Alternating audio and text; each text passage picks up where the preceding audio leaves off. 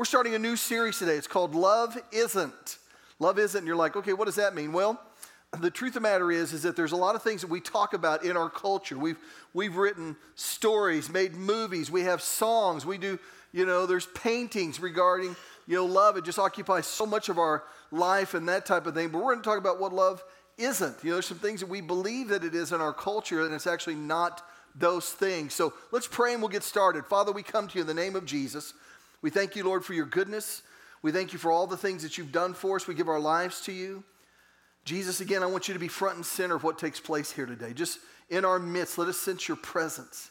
Here and online where people are watching, just, just let us have an awareness, Lord, that this is about you. And because you're here and you're the story changer, I declare this is a story changing place.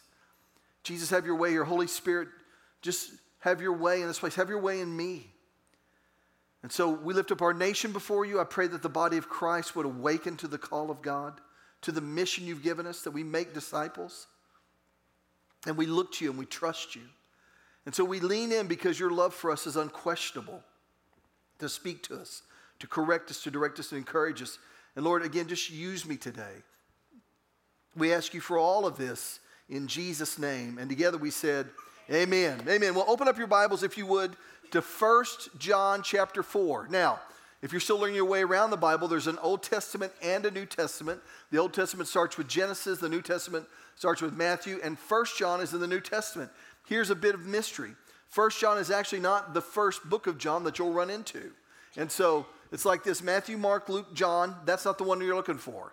After that, it's Acts, and then Romans, and 1st and 2nd Corinthians. You'll keep going. It's almost to the end. And maybe the easiest way to tell you to get there is that the last book of the Bible is Revelation. The book before that is Jude. And the book before that is 3rd John, then 2nd John, and then 1st John. So 1st John, well, yeah, thank you. Anyway, you're welcome. Anyway, so 1st John, it was actually a letter written by the Apostle John. He was a follower of Jesus. He was a, the last apostle uh, to pass away. He was the only one that was not martyred. They tried, they were ineffective at doing that with him. And so, um, and so he wrote this letter to believers. He talks a lot about the love of God and that type of thing. And so when we think about what the love of God is and God's love for us, what, what does that look like? How's it demonstrated? So in 1 John chapter 4, we'll start with verse 7. He says this, dear friends, and you know, to me that that then gives an implication of who he's writing to. These are his friends, these are other believers, followers of Jesus. Dear friends, let us continue. Everybody say continue. Let us continue to love one another. So, you know, he's encouraging them. Hey, you know, which means that sometimes it can be tough to continue to love people. Sometimes, you know, uh, you know, sometimes I get tired of loving some of you. I mean, it's just really hard, you know, and I say that kind of in fun. Um, but, and I know that it can be incredibly tough to love me at times. You know, my, my oldest son's up here, and so he's had to try to do that for 33 years, and it hasn't always been easy, has it? Now, thank you for agreeing with me so enthusiastically. Anyway, so so it's not always been easy, you know, and um, and so but he's encouraged us. Let's continue to love one another. Let's continue to love one another. For love comes from God. It comes from God. It originates from Him. Now, let me just say this while I'm reading this.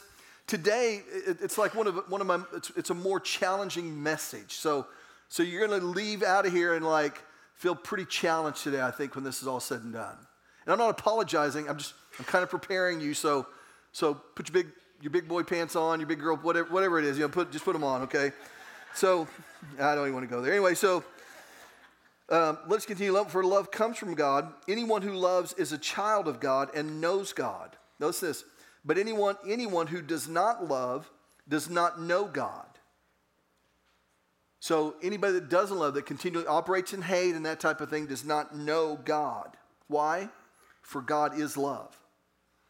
It doesn't say that God has love. It doesn't say that He loves us. It, it says literally says He is love. God is love. Now, how many of you agree with that statement? Let me see your hand if you agree that God is love, okay? Okay, good, good. So I'm going to ask you a question, and I don't want to, you to answer it out loud. And because I realize some of you just listen to every other word I say, I'm going to say it again. I'm going to ask you a question, and I don't want you to answer it out loud. So if you heard answer it loud, then you did not hear it, okay? answer it out loud, okay? So if, if we, you know, if the majority of us believe that God is love, and somebody were to ask you to define then, define what love is, and, and again, don't answer this other thing, but what would you say? What characteristics or qualities of what, what example would you use of this is what love does, this is what love is, love would never do this, love would always do this, love isn't that, that type of thing. You know, the problem is, is that oftentimes when we make that statement that God is, you know, the, again, the majority of people, the majority of people, even non, non-Christians, people that believe in a supreme being or whatever, believe that God is love. And, and oftentimes, whenever Christians take a stance or something like that, people often come back and go, well, you know, you're just, you're just harsh and judgmental. And, you know, God would never do that because God is love. And there being an implication that, that God does, you know, he's, he's, you know, he's just kind of this person that kind of goes along with us and just kind of applauds and cheers us no matter what's going on in our world. And, and the reason is, is because whenever we hear that God is love, that, uh, I really want you to lean into this because this first point is kind of the foundation for this series.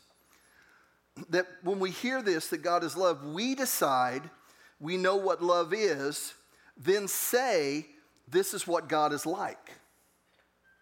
So people hear, you know, they hear that God is love, and that, thank you. And so anyway, they hear that God is love, and then they're like, and so then we say, okay, well, love is like this, so God is like this. But, but what if the definition that you have for love is incorrect? What, what if it's not an accurate picture of what love is, and yet that's what you believe love is, so you ascribe God to being that way?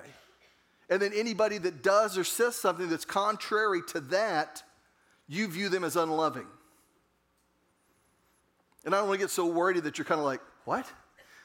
But, but the truth of the matter is, is that we have it backwards.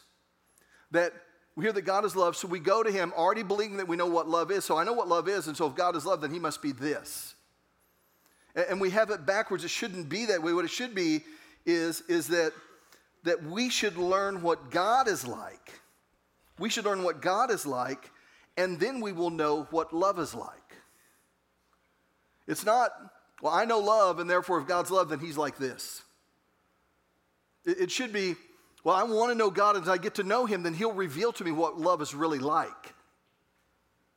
And so, number one is this is that since God is love, we should look to Him to define what love is, not culture, not what my best friend has told me, not what some book I've read says. Not the record that I used to listen to when I was in high school and my girlfriend would break up to me and it was just this love song that just kind of comforted me in that moment.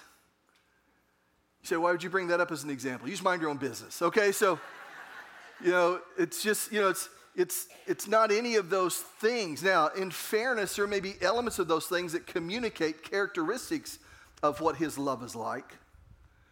But th- those aren't things that we can look to to define what love is we have to get to know him because he is love and then in knowing him then we know we begin to know what love is so number one is this is that since god is love we look to him to define what love is uh, let's keep reading there so it says this he says um, but anyone who does not love does not know god for god is love god showed how much he loved us he showed us well how did he do that by sending his one and only son into the world so that we might have eternal life through him.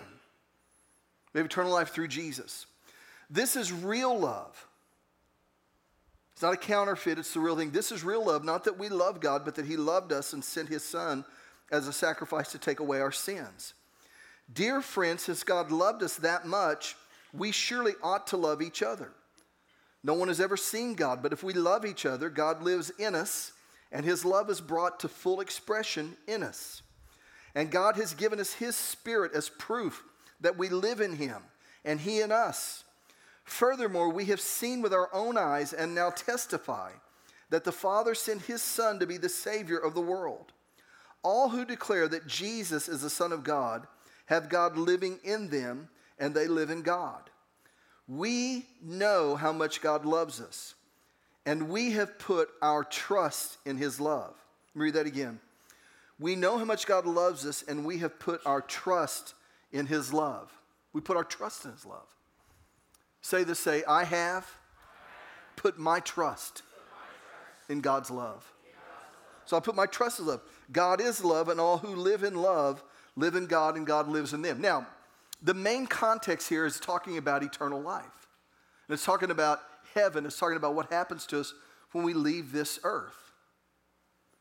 Now, it's revealing to us that, like in my life, if you were to ask me, where do I believe that I'll go when I leave this earth, when I die, I would say that I believe I'll go to heaven. And some of you would say, well, yeah, that's because everybody goes to heaven. I don't believe that. I don't believe that everybody goes to heaven. Well, that's because you think you're just really, a really, you're really good. No, I don't believe that either. Because sometimes I'm not really good. Sometimes I'm really not good. Really bad. So it's, it's not because I'm good enough. My trust is not in my behavior. My confidence is not in that. Well, it's because you go to church every Sunday. Well, I think we should go to church. I think it's, I think it's, it's significant for us to be healthy spiritually. I think it's hard to be healthy spiritually if you're not connected to a local body of believers, doing community with them. But my trust is not in that. I won't go to heaven because when, you know, when I appear, they go, uh, how do you, why should you be here? Well, I went to Cedar Point just about every week. And they would be like, well, we knew the pastor down there. That's not really a big deal. And so, no, my, the reason why I believe I'll go there is not because I put confidence in the, not because I believe that everybody goes, because I don't believe that everybody goes. Not because I believe I've been such a good person, because a lot of days I'm not a good person. Some days I'm like incredibly selfish. Sometimes I get mad and say and do things that don't represent Jesus at all. Sometimes I can be insecure and respond out of my insecurity. So, no, I don't have any confidence in how good I am. My trust isn't in that. The reason why I believe I'll be in heaven is because I have trust in what Jesus has done. And I received him into my life, and he did that because he loves us. We know that God loves us because he showed us by sending Jesus to die for us. So, my trust in eternity has nothing to do with how good I am because I'm not always doing the right thing. It has nothing to do with the fact that I attend church regularly and I believe that we should. It has nothing to do with where I was born. It has nothing to do with how I vote. What party I'm registered with. It has everything to do with the fact that my trust, my confidence is in Jesus. Now, so first of all, the context of this is that we trust in his love. So if you're taking us number two, is this we need to trust what real love is. But I think there's another thing that would be safe to say that as we look at what love isn't, and maybe it changes the way that we describe love from here on out, and the things that we attribute to love that maybe in reality aren't love. Sometimes they're just enabling. Sometimes they're just things that we just, you know, it just makes us feel better. That we need to trust that as God begins to change how we view love and how we respond to certain situations, that it may require me to change the things that I do or how I respond to God or what my expectations are of myself or how I live my life. That I have to have confidence that even though now this looks different than what I thought it was, that even when I don't always understand it, because I trust Him, I trust what He says love is because He is love. So, Number two is we need to trust what real love is. Now, let's go to point three. And, and so, you know, it's the way we see our eternity. When, when love is different than what we thought, we still trust his love. So let's go to number three, and this is the point I want to get to in this. Let's go to Jude uh, chapter 1. Jude is like the next to the last book of the Bible. So if you're in First John, if you'll move after First John is Second John, then Third John, and then Jude. And Jude is like a one chapter book. It's actually a letter that a guy named Jude wrote. Some of you like, Jude, is that the guy the Beatles sang about? Not even close, okay? So he was actually um, the half brother of Jesus. Jude was. And so, and so he, he was a, you know, he's a Christ follower. He was a Christian. So he wrote this down. And in Jude 1, verse 2, or verse 3, it says this.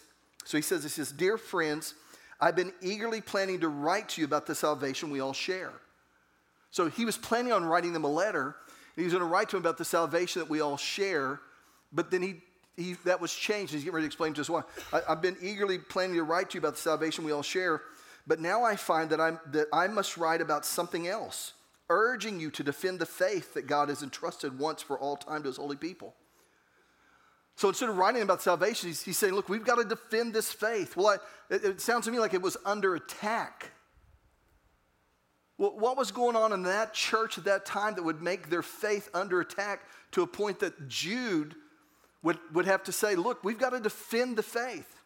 Well, he tells us urging you to defend the faith that God has entrusted once for all time to his holy people. I say this because some ungodly people have wormed their way into your churches, saying that God's marvelous grace allows us to live immoral lives.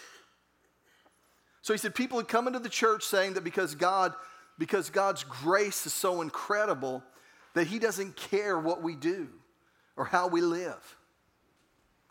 That in the early church, this is just a few decades after the, res- after the crucifixion and resurrection of Jesus. Maybe 20 or 30 years that they're already dealing with that in the church. It's kind of the same stuff we're dealing with in today's church. That again, when people, when you ask people, again, some of them not even Christians, say, oh, I believe that God is love, and you begin to ask them, what does love look like? What, what does that sound like? They begin to give a definition of what that is and, and all of a sudden begin to put expectations. And if, and if it doesn't look anything like they already have this preconceived idea, well, it must not be love. And, and yet he's saying right here that people are saying, man, God's grace is so marvelous that you can do whatever you want. And he's like, we've got to fight against that. We have to come against, we have to defend the faith against that. The condemnation of such people was recorded long ago, for they have denied our only master and Lord Jesus Christ. So I want to remind you though you already know these things, that Jesus first rescued the nation of Israel from Egypt, but later he destroyed those who did not remain faithful. And I remind you of the angels who did not stay within the limits of authority God, uh, God gave them, but left the place where they belong. God has kept them securely chained in prisons of darkness, waiting for the great day of judgment. And don't forget Sodom and Gomorrah and their neighbors, neighboring towns, which were filled with immorality and every kind of sexual perversion. Those cities were destroyed by fire and service serve as a warning of the eternal fire of God's judgment. And so he said, man, he said that, that we have to defend the faith because some people have said that the grace of God is indifferent to how we live. And a similar voice, and maybe it's always been this way. Maybe that's always been one of the enemy's lies. Well, matter of fact, in the garden, you think about this that whenever he was tempting Eve, he said, What has God told you? And, and she said, Well, you know, God said that we shouldn't eat this because if we do, we'll die. And the, one of the very first things he said was, You won't die. In other words, there's no judgment that will come because of this. The thing that he's always attacked is that is to try to make us feel like that, you know, that God's worthy of being recognized as a creator. He's worthy of being recognized and, and just kind of saluted, kind of acknowledged in our life. But as far as surrendering our world to Him and letting Him determine how we live our lives, no. And so he said we have to defend the faith and say that. Now, I've said this, this part right here, I've said a lot lately, and, you know, and, and just as kind of just fit with what I've talked about like, you know, for Tina and I, you know, and I finally have it right. I did the math right that in October, we will be, have been married 36 years. All right, so yeah, here we go. I'm, I'm kind of proud of myself that I had that figured out before I got up here. So anyway, but but uh, and the truth of the matter is is that I love her more now than I did when we first got married. And so, I don't, maybe, I don't know that's what you say or not, but my love for her has grown. I, I don't know how else to put it, but uh, you get what I'm saying. But let me help you on this, and that is that my love for her has grown. I haven't gotten to a point where it's like, babe, I love you. I love you so much. If you want to date other men, it's okay with me. I mean, I don't feel that way. Matter of fact, my, my love for her is just the opposite. I don't become indifferent to her behavior. Her behavior matters more to me. And, and, for whatever reason, we've gotten to a place where God loves me. And, and even though may, we may not say this, but the things that we fight about and fight for, the implications God loves me, so He doesn't care what I do. And that's just deception. That we have to, that that, that, that rots at the faith that we're given. Now, let me just say this too on the other side of it. Look, in this body, in this flesh, I'll never be perfect.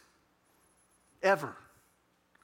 There's a work that will be ongoing in me until the very, until I, until I take my last breath. There'll always be a work that God's will. There's some things in my life that for decades I've struggled with.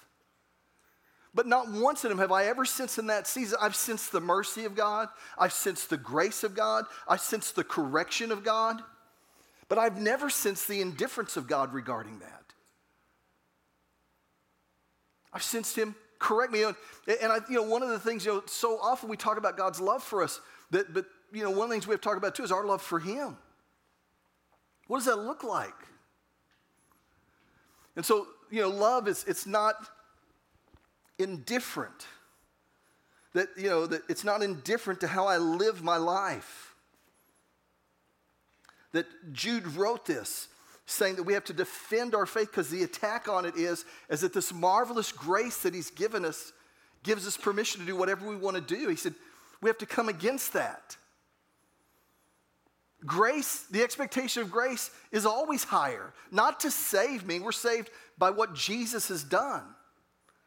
We're saved by the cross and by the resurrection, the fact that He took our sin upon Him. And we put our trust and confidence in Him and that expression of love, that we trust in His love, then we have a relationship with Him. But as a result of that, that surrender should impact the way that we walk and the way that we live.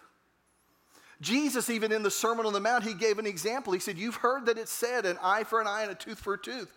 Well, he was talking to a bunch of Jewish people, and he said, You've heard that it said, they had heard that it had been said. It had been said in the Old Testament. Can I be real transparent with you?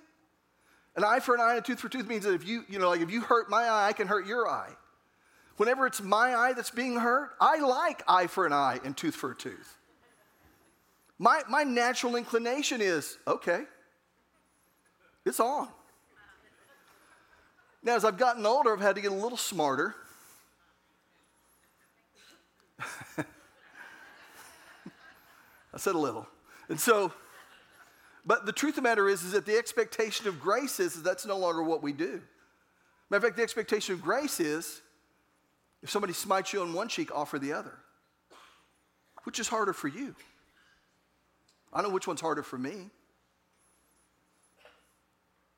I mean, you know, when people say things about me on social media that's not even true, I want to get on social media because it's obviously the best place to deal with stuff. Right? I mean, if I, if I, if you, you know, if you lie about me or you say things about me that aren't true, I mean, I should really get on social media and we should just get on there and just really go after it. Because anytime I see that, I'm like, those are smart people there. Matter of fact, I, I told my, you know, my kids were growing up, they would tell, I would tell them this. I said, look, only stupid people fight in public. And actually, that wasn't the word I used. I used the word crazy, but that just sounded too harsh, so I thought I would change it to stupid. That's kinder.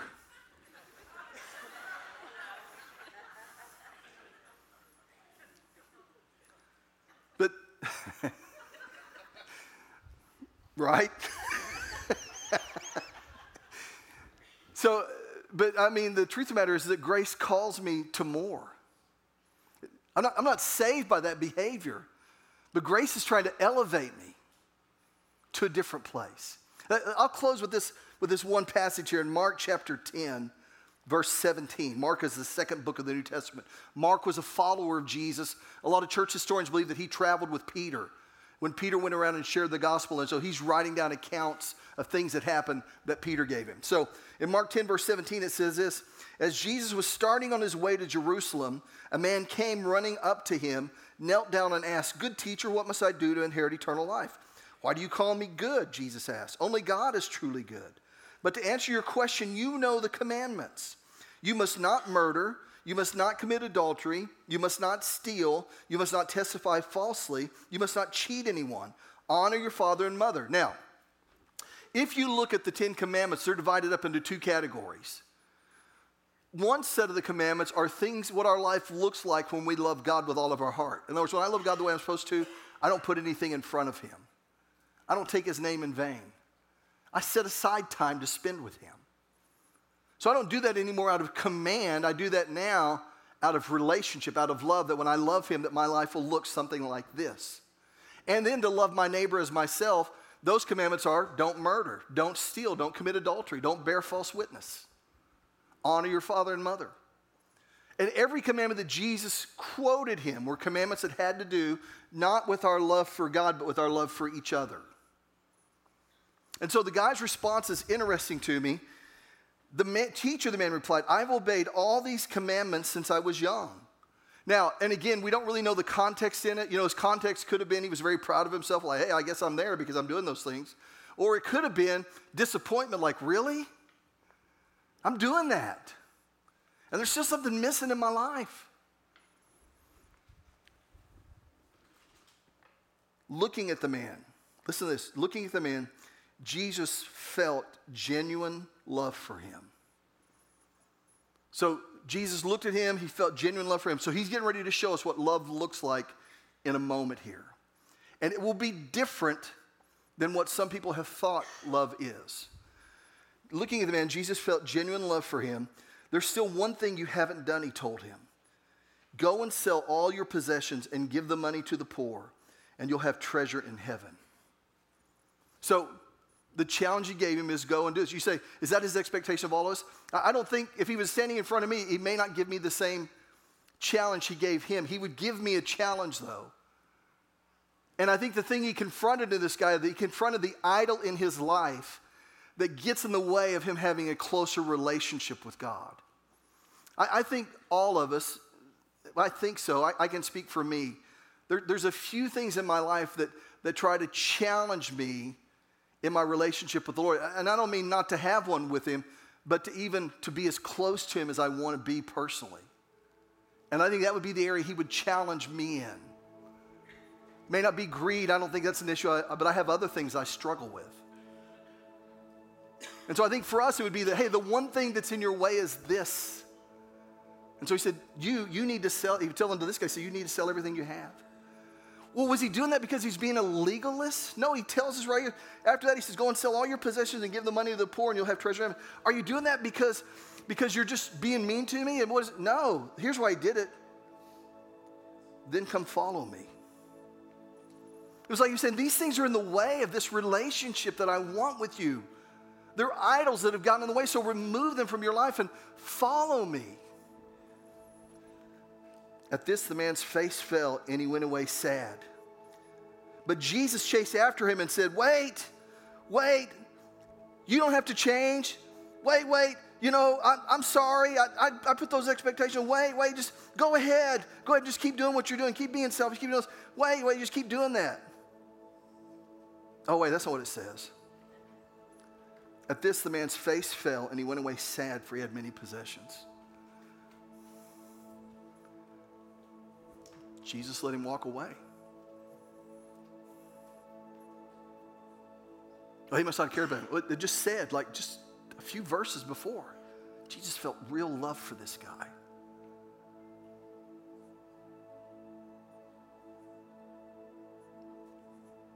So, real love says, look, if, in order to follow me like you want to, it's not, it's not that there's something missing in your life, it's that something is in a place it shouldn't be. If, if you want to follow me like that, then let's talk about this. And Jesus, he was laying that out so the guy could have a closeness and, and intimacy in his relationship with the Lord. Because again, Jesus didn't come so we could have religion, he came so we could have a relationship. And it was like, this is in the way of what you want. Just, you got to remove it.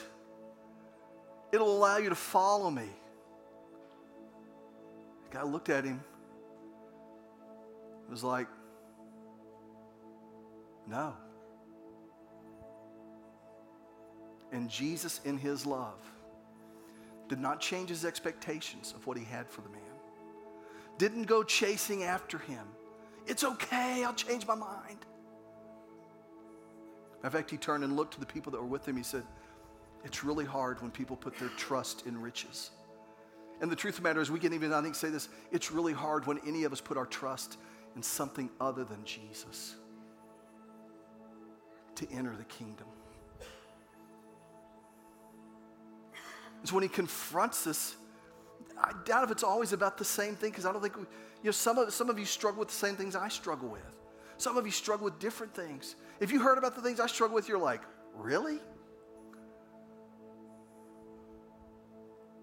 There's that thing in our life that's always competing for the place that was intended only for Jesus. And love confronts us about that. And love will not change its mind because I don't want to do it. The expectation of love stays the same, not because Jesus is just hardened, but because he knows that if he changes, that we'll never have the walk with him that we want, and this thing is in the way of that. It's like he's saying, quit putting that first. Get it, get it away from there. Come follow me. God's love is not indifferent to how I live my life. Love isn't. Love isn't what? It isn't indifferent to the decisions I make, to how I conduct my relationships, to how I treat other people, to how I respond and how I spend my time or the things. I, it's not indifferent to any of those. His love beckons me to a walk with Him that challenges me and requires of me to deny myself, take up my cross, and follow Him. That's the call of love. Love is not like a doting parent that looks at us and just is indifferent to what we do. He does love us. The Bible says about Psalm 139 He thinks about us so much you can't even count how much He thinks about us. He loves you. He loves me. And that love is so genuine that it says, Rise up. Rise up. You were made for more than this. I don't want you to be in bondage to that anymore. I don't want you to be a slave to that anymore. I don't want you to settle for that anymore. I want you to rise up. Because love isn't indifferent. I want you to do this. I want you to bow your heads and close your eyes for just a minute. And as they do that, man, if you signed up for baptism, if you would quietly make your way out of your seat and go towards the back and out that door right there will help you. Let's just spend a moment with God. Let the Lord just deal with you and just speak to you and, and just challenge us, in front of us. Maybe this is a time for surrender in certain areas of our life or time for repentance.